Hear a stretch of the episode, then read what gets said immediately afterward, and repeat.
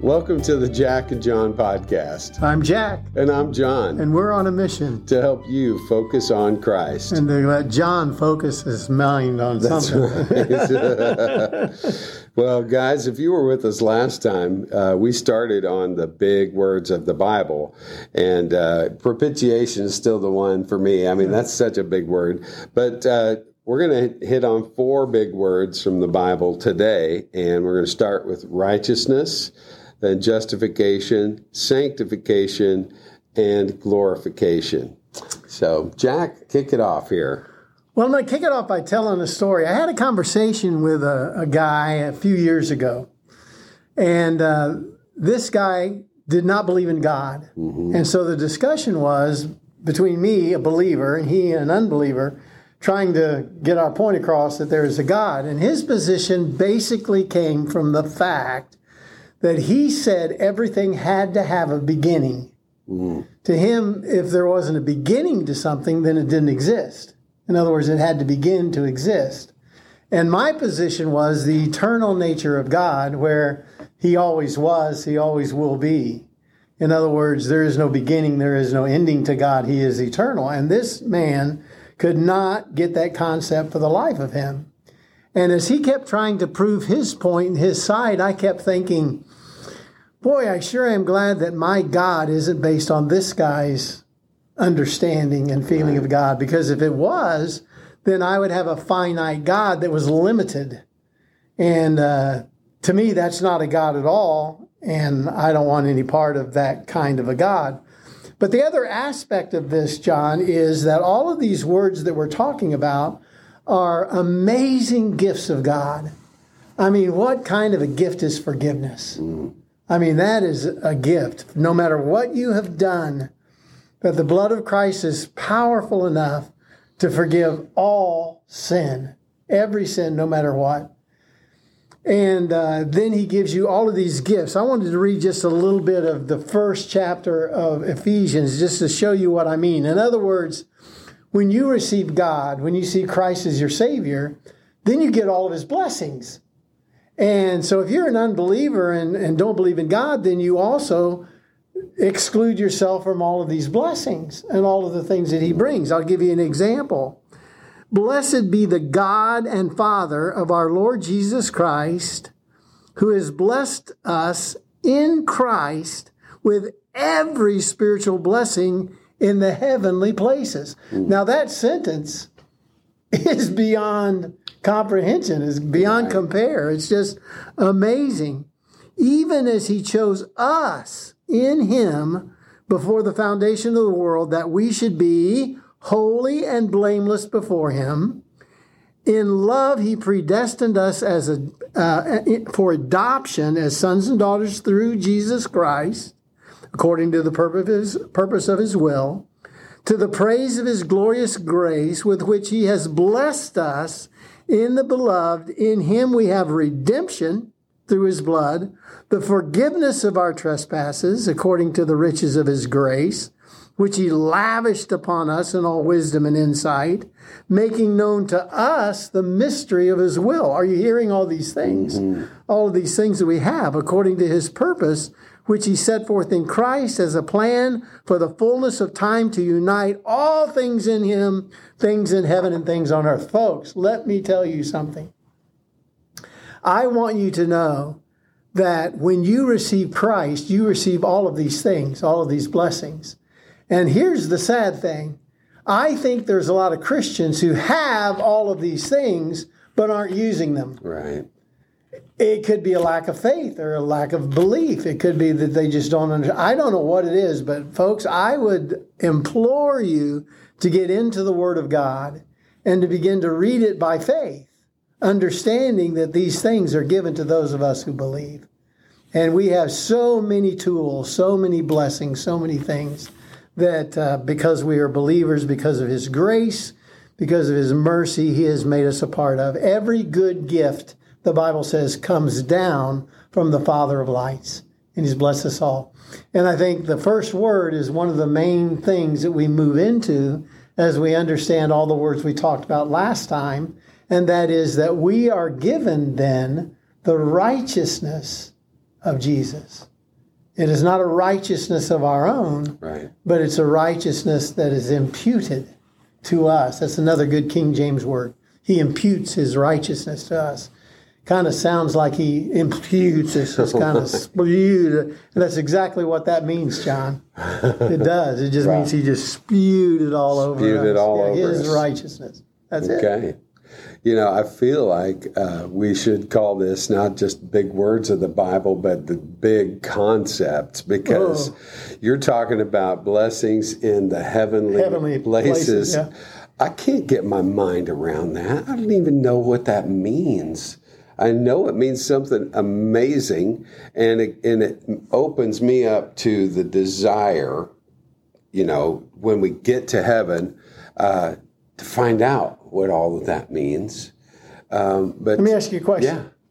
yeah, Your daughter was on Right. our podcast Right. uh, not too many episodes ago, and uh, you're proud of her, correct? true. Let me ask you a question then. Did you know what it was like to love your daughter before you had her, before your wife birthed her? In other words, do you know what it's like to be a father when you aren't one yet? Does it take being a father in order to understand the love and all of the blessings that come with a daughter? And is that not applicable to the heavenly realms and all of the things that God gives us? It's almost like you have to experience it in order to understand it. I, I would agree with you. In that. other words, I can tell people what it means to me to be a Christian, what it means to know Christ personally. But until they are united with Him, it is then that they will understand more Right. fully. So I don't know, maybe that's what it is. We haven't experienced heaven yet, so we can't wrap our minds around it. It's bigger than us. Exactly. Yeah, and uh, what's Paul used the phrase "beyond all we can ask or imagine," um, and and the, this is coming from a guy who's seen it. You know, because when Paul writes that, he talks about I knew a translated man. into the I knew a man who, and he's talking about himself Right. uh, being before God um, and seeing it, and You know, before Paul was Paul, he was Saul. sure, and um, he repented and be, you know eventually became Paul. But uh, he was a mess uh, at the beginning because he was so excited about what God had given him, and in trying to tell the other Christians about him, well, they remembered the Saul that came with uh, weapons to destroy them, not the Word of God to bless them. And uh, so eventually, Saul had to be let down over the wall in, in a basket and he scurried away to Arabia, right? right, And he was there for three years. And during those three years, I believe that the Lord taught him. And one of the things while he was there, he was translated, the Bible says, into the third heaven and saw things that Paul writes, I couldn't even tell you. I think there weren't words that we would understand, and the finite mind can't understand the infinite. And so I can't even tell you. Uh, I'm telling you normal things, and you're you're not getting it. I can't tell you these lofty things that I saw, but just know that it is so beyond and above anything we could imagine or dream. It's going to be so wonderful that it is worth giving your life uh, to Him who offers it to you. I, I never had this thought before um, until we're just talking right now, but um, Paul is, in some respects, kind of like um, some of the older prophets. You know, I'm thinking of Jonah in particular, because Jonah didn't want to go and, and prophesy and, and preach to the folks in Nineveh. And here's Saul of Tarsus, who is, as Jesus describes, kicking against the goads. Okay, goads are like sticks that you use to get your oxen back on the right path. And so, uh, what he's saying That would be painful. yeah, what he is saying is that he's been gently probing Paul or Saul to get him on track because he wanted him to be his his prophet, basically his his apostle, his speaker to the the, the people and to the Gentiles. Um, and uh, that's what he means when he says it's been hard for you to kick against the goads. Now, that's not in the uh, you know Damascus Road story. That comes later in the book of Acts, but it relates back to that. Mm-hmm. Um, because when Jesus confronts him, he says, Saul, Saul, why dost thou persecute, persecute me? me. Um, and that's when it's it's like it's opened up for him to see Jesus and to know him. Now, I, I believe the difference between Paul and, say, Jonah is the indwelling of the Holy Spirit. Amen. Amen. Because these prophets in, in the Old Testament, a lot of the times, well, they didn't get it right. There's lots of examples. Like Gideon, Gideon was, uh, you know, a mighty warrior for God. He, you know, God found him as a coward, you know, hiding in this the wine this press. wine press to, to you know grind the grain because he didn't want the what the Midianites to come and steal it, you know, and so, uh, but then he gets puffed up and starts to make it all about himself as time goes on. Paul didn't. Paul never does that. Paul was, you know, a least. servant in chains. I'm the worst of sinners. Yeah, yeah, but I think the difference is two things. One, God took him to a place indescribable, and he showed him what his glory is like. He took him into his very heavenly presence um, and then he dwells within him through the Holy Spirit and puts him back here to be a minister to his people. Mm-hmm. Um, yeah, what a beautiful, beautiful story. Um, so, where does our righteousness come from then? Well, our righteousness does not come from ourselves. Right. Let us not boast in ourselves, but let us boast in the Lord, the Bible says. So it certainly doesn't come from ourselves. The righteousness is the amazing gift of, of God. I think the word um, justification comes in here. Uh, justification is another big word, uh, but it, it, you can do the same thing you did with atonement to right. the word justification. Justify, it's just as if I'd never sinned. Right is is the way you can put justified. Right. And what happens in my mind there is kind of two things. Uh, number one, Jesus Christ takes our sin upon him. Second thing is then he gives us his righteousness. Right. So he who knew no sin becomes sin. And this guy who is very well acquainted with sin receives the righteousness of Christ. And so now I can't boast in my own righteousness. From here on out, it is but the righteousness of Christ working powerfully in me. My job is to remain clean, to remain a holy people. That's what God wants from us. He called us to be a holy people, to be called out from the world, to be a part of the church, to be the body of Christ, to be his hands, to be his feet, to love, to serve as he loved and served. And that's our challenge. Certainly, it's our challenge. And uh, I just pray that uh, when people see me, they will say eventually, you know, you can tell that guy knows Christ. You can see that. I think if eventually someone doesn't say that, then we probably ought to look at ourselves. Right. And uh, see if we're understanding the righteousness of Christ and where that leads. Yeah, a few weeks ago, you know, when we were talking with John Caldwell, we talked about the difference between knowing about God and knowing God.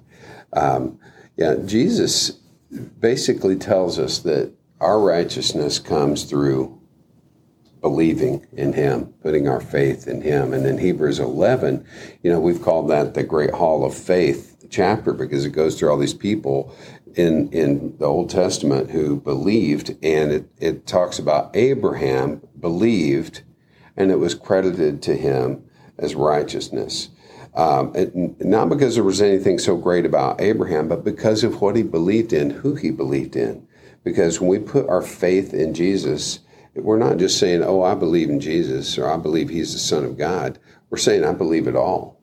I believe that he is our creator. He is the one who sustains us. He's the one who came as a man. He took on himself um, all of my sin, all of the sins of the world.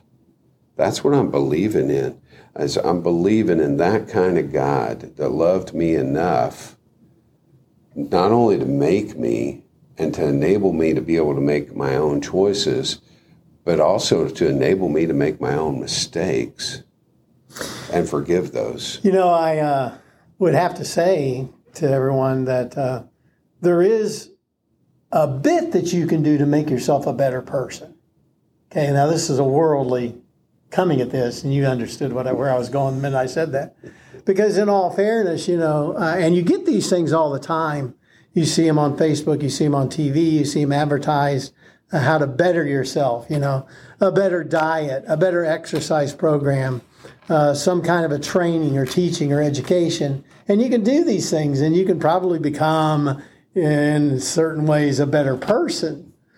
But it falls so far short of the goal and what you can be and what is available to you, and that is the righteousness of Christ and uh, the true important things of life, how to be a better person in Christ. Because eventually, man that does not believe and has no faith is going to deny Christ.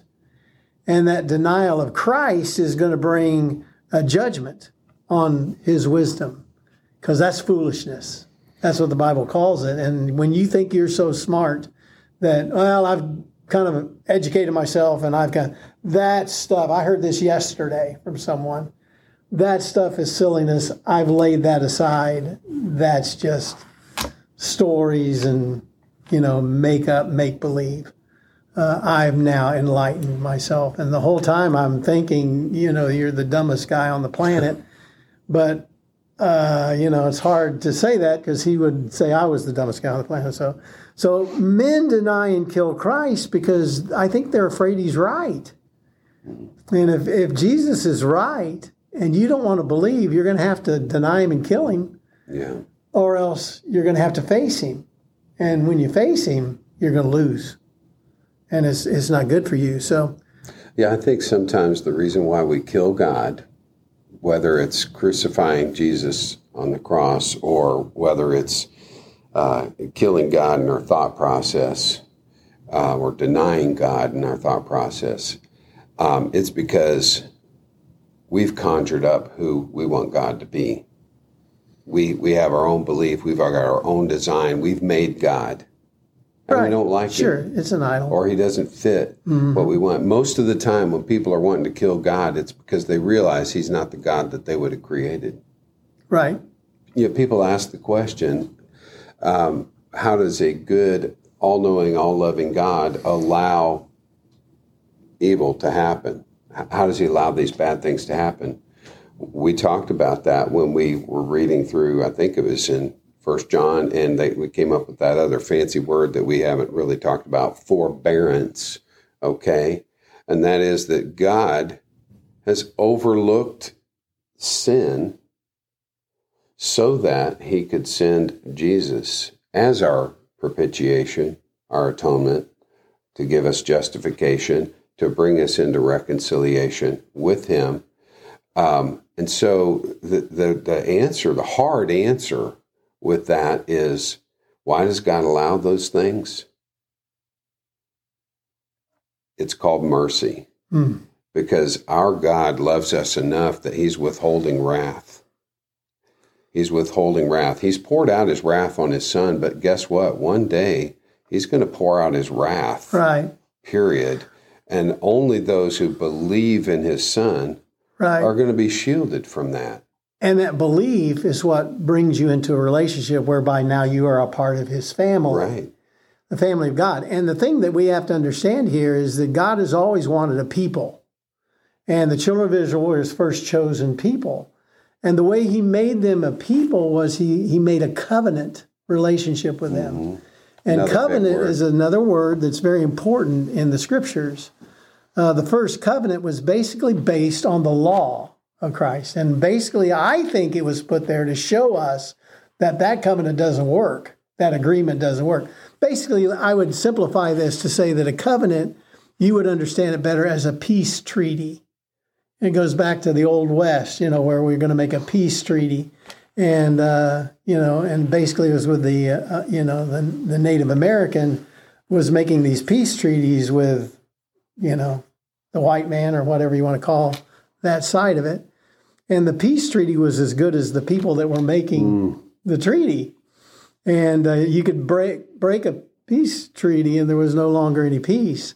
And basically, that was the first covenant. It was a covenant between God and man, whereby we said, We will obey you and we will do your will. We would live up to your law, and you will be our God, and you will protect us, and we will be your people. And it'd be a great, cool thing. But they kept breaking it. They kept breaking it. They kept breaking it. And so the New Testament basically is a, as an agreement or a new covenant. The Bible says, Jesus says uh, very famously, uh, when he is talking about the Lord's Supper prior to his death, shedding his blood, he said that his love was a new covenant with them, this covenant in my blood. So it's still a blood covenant. But get this the way I understand this, it's better said that Jesus goes to God, let's say, and says, You know, that first covenant ain't working, us and them. How about if the covenant is between me and you? And so Jesus, the Son, makes a covenant with God the Father.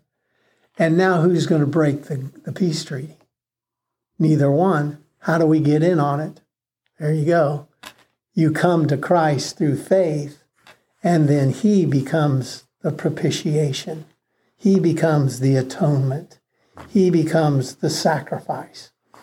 And through our faith in Him, now His righteousness is imputed to us. And now through Christ, we have a covenant with God that cannot be broken because it is Christ in us that's made the covenant. That's the way I understand that, simply stated from a simple man. I agree with what you're saying. The the piece of it that's a little bit different for me is um, I look at the new covenant not as necessarily this is totally different from the old covenant, but it's sort of like new wine. Okay. Yeah, put in a new. Yeah, you've got you've got wine and you've got new wine. Yeah, it, um, it is a fulfillment because I mean, what we right it's it's a fulfillment, because, not a replacement. Yeah, and and because to me, the old covenant grows into the new right. covenant because. God's right. plan has always been about grace. Right. Absolutely. Always been about And grace. the Bible says that the blood of Christ is what is used to forgive those of faith in the Old Testament. Right. So it brings them into the new covenant as well. Right. So, and, and I think that's important because, you know, I grew up really seeing it as oh no, here you're saved under the law, uh-huh. here you're saved under grace. The reality is you're always saved. You're always grace. saved under That's grace. Right. Always through faith. Yeah, it's right. always grace through faith. You know, the, the, Hebrews 11 doesn't say Abraham did all the right stuff. Abraham followed all the right rules. Uh, Abraham followed the law. Well, the law hadn't, yeah, but it, it, it didn't say any of that was credited to him as righteousness. It said Abraham had faith. And, and it, it also included the things that he then did because of his well, faith. sure. So because he took his son Isaac and obeyed Christ through his faith, you know, that was credited it, to him as righteousness. And that's a perfect example because it brings that right. new covenant into perspective right. because God provided the lamb. Yeah, for so long when I was young, I was always taught that um, it was up to me. You know, eh, the emphasis was more on me and what I did in order to get it. That's impossible. And I would say that's bondage. I mean, if you're in that kind of belief system, you're in bondage because you cannot live up to it. You cannot do enough. You're going to fail. And it's just so difficult to, to relate to a God of grace and love. To use grace in a cheap way, to cheapen grace, and to sin purposely just because you think sin grace is going to cover you is also a perversion of that. Mm-hmm. But because of what Christ did through his mercy and love for us, he poured out his grace, and now we become the people of God. And certainly, what do you want most in your wife, in your bride? I think a man wants purity. I mean, don't you want that from your bride? Why, certainly it is. Well, that's what God wants. And consequently, when the people of Israel strayed away from God, he called that infidelity. He mm. called that, you know, and it was very, very serious thing. So I I want I want love. Amen. That's what I want. And the purity isn't the, the aim. The purity is the thing that defines that the love is there. Right. Well, we're made righteous. Right. We're made pure. Right. Um, because if if you don't have the love, you're not going to have that purity. Right. right. So that that flows then to now. What are you to do? Well, you're to witness, and witness is just lovingly telling mm-hmm. your story. Right. You know, lovingly telling your story. Uh, John Caldwell, uh, Dr. Caldwell was here a few weeks ago, and I was telling, I think Mike, I don't know if I told you, you may have been there, but um, after the cameras were off and after everything was done, uh, we pressed John a little bit further about his story before, you know, he became the Christian, the preacher, the doctor, and that, and he told a story. And his story was that he was going to be a doctor. And he was two years into medical school and he took a pre-med. biology, pre med, he took a biology course. And he said there was a young girl there, and this professor was atheist and always spoke very harshly of anything that was of God that came up. And he said, but this young girl would always raise her hand and say, Doctor, doctor, what about this? What about this, the scripture says? And then he would go railing against that. But John said that was the witness in his life that moved him from becoming a doctor and becoming a preacher. I said, John, that's the story. Right. You know, we we we need to hear. That's the witness of his testimony that a young girl that stood up boldly in front of someone that was so smart and had the power in the class, but just gently, lovingly showed her faith. Right. And she is a part of every decision that comes Isn't through John Caldwell's life. He also pointed out that the professor never answered her question. Never answered because he couldn't. He just shamed her. Yeah. He shamed her and belittled her, but never answered her question because he didn't want to approach it. No. You know? True. Yeah. Uh, Jesus is um, a fork in the road. Yes. When you approach him, you have to make a decision. Um, am I going to embrace him? Am I going to follow his path? Um, or am I going to choose my own path? And that that is a truth for all of us. And John, I think that kind of might set our next episode, which is sanctification, glorification, the finality of it all yeah. is the hope of eternal life with our Savior. Yeah, these big words do kind of lead us on a path yeah. through that. Kind of keep going. So, yeah, next time, guys, we will talk about sanctification and glorification. So, I just hope that you've enjoyed this, that you've gotten something out of it, that it's been a blessing to help you keep your eyes fixed on Jesus and that we haven't bored you to death. no, it's totally interesting. of course. Thank you for joining us. We love you. We'll see you next time.